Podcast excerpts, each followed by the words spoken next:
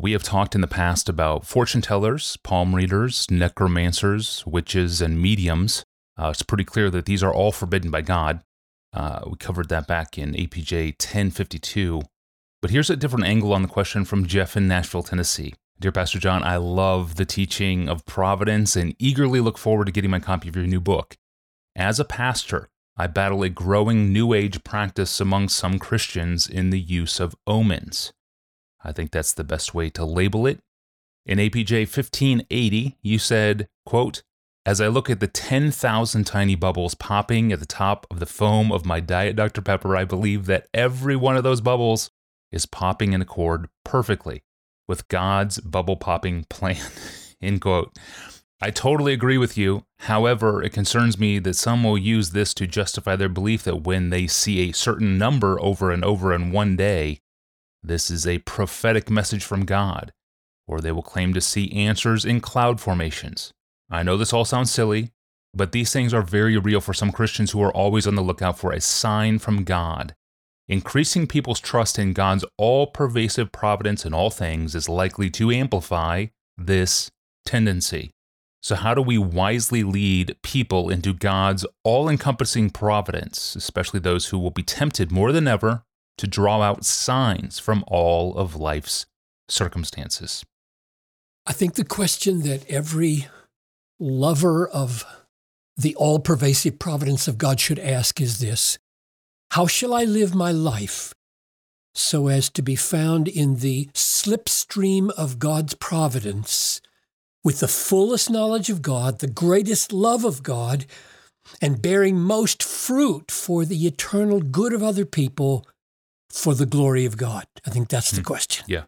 Now, you remember what a slipstream is? It's when you get behind a boat or a car or a bike or an airplane and you are drawn forward into the direction of the one that you're following by the very force of the slipstream that, as it were, reaches back and grabs you and pulls you along. So, what we're asking is, how shall I find myself drawn along in the slipstream of God's all governing providence in such a way that we know him most fully. We love him most deeply. We bear the most fruit for the eternal good of other people and all for the glory of God. And I see two possible answers to that question. First, the wrong one, the unbiblical one. We can live by trying to read the providence of God as if the hundreds of events that befall us each day had messages in them, which we're supposed to decipher so that as providence befalls us, it becomes a series of codes showing us how to think and how to feel and which way to go. So that's one answer to how to get into the slipstream of providence. Here's the second one. I think this is the biblical answer.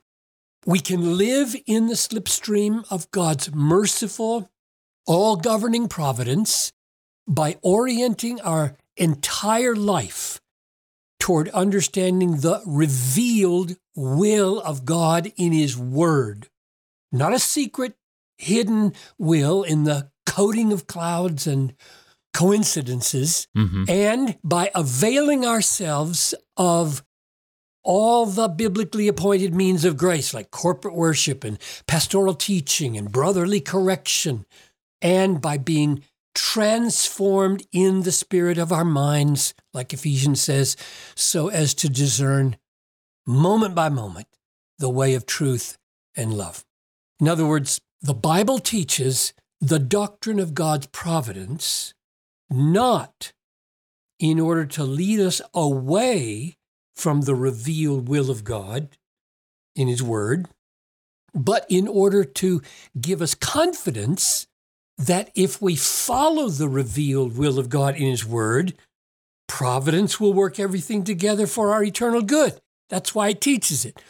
Let me say it again providence is taught in the Bible not as an alternative way of assurance and guidance different from the revealed Word of God, but as the ground of our assurance that if we are guided by God's word, we will be found in the slipstream of God's sovereign blessing forever. Hmm. I say this not only because there are such strong warnings in Scripture against fortune tellers and interpreters of omens, Deuteronomy 18:10, but even more because the way of life that Jesus and the apostles teach us is rooted in the Word of God. Sanctify them in the truth. Your word is truth. John 17, 17. And the transformation of our minds. Romans 12, 2. And the spirit of our minds in righteousness and holiness. Ephesians 4, 23. Jesus and the apostles don't encourage us to look for personal coded messages in providence for how to live our lives. Now, let me, let me mention four reasons why we should not use providence as a coded language for the living of our lives. Number one, we don't have the knowledge or the wisdom required for this. Just when you think that three circumstances or three natural signs have lined up to point to a certain direction of behavior and have a certain meaning, God sees a thousand factors that you don't see that put a completely different meaning on those three that you do see.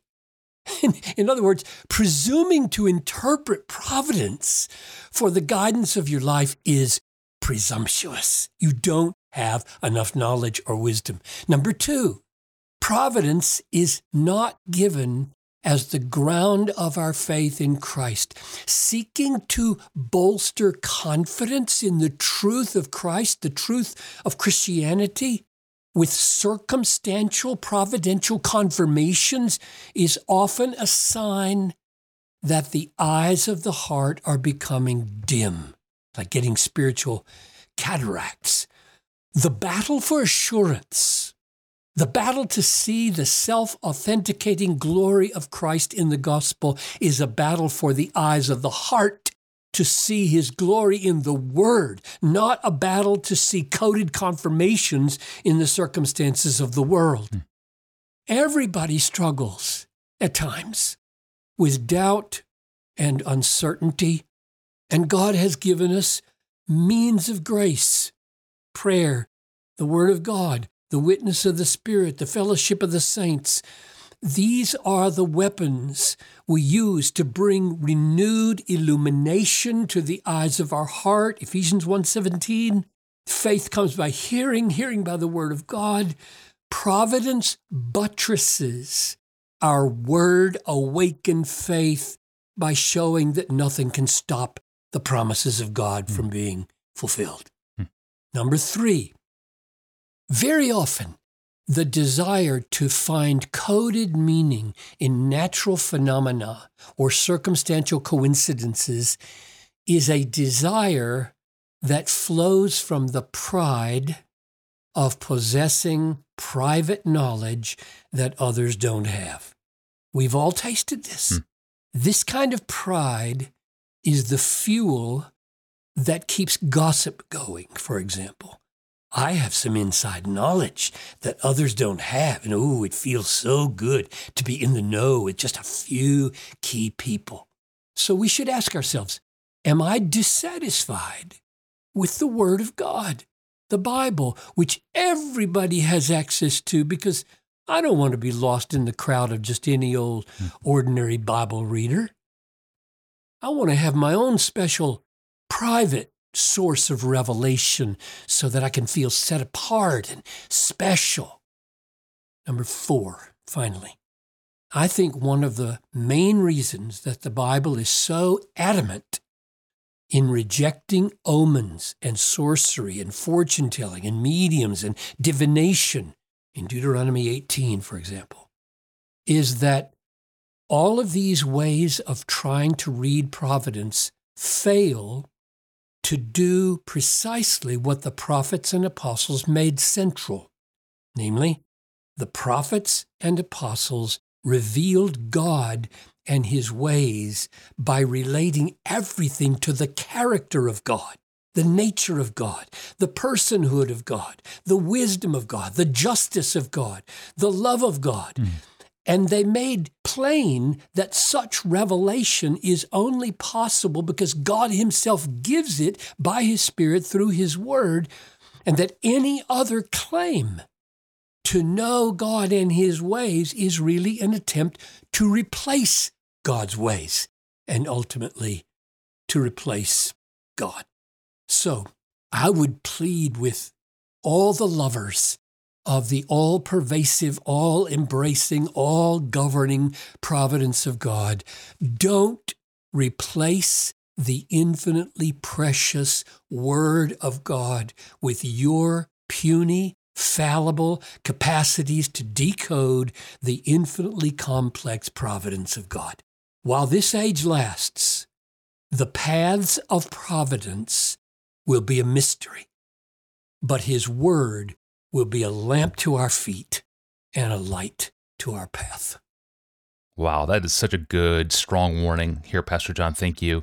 Uh, my takeaway line from this episode I love this one. We, we live in the slipstream of God's all governing providence by orienting our entire lives toward understanding the revealed will of God in His Word, not a secret, hidden will in the coding of clouds and in coincidences. End quote. Such a great reminder. Jeff, thank you for the great question. Many of our best questions come in from pastors. So, pastors, send us your toughest questions at desiringgod.org forward slash ask Pastor John. Speaking of God's all governing providence over all things, next time we are going to uh, ask a very sobering question. Uh, why would God design a baby to live for just two minutes? It's not a hypothetical question, I know, even for many of you who are listening right now. Why would God design a baby to live for just two minutes? That's next time when we return on Wednesday. I'm Tony Reinke. We'll see you then.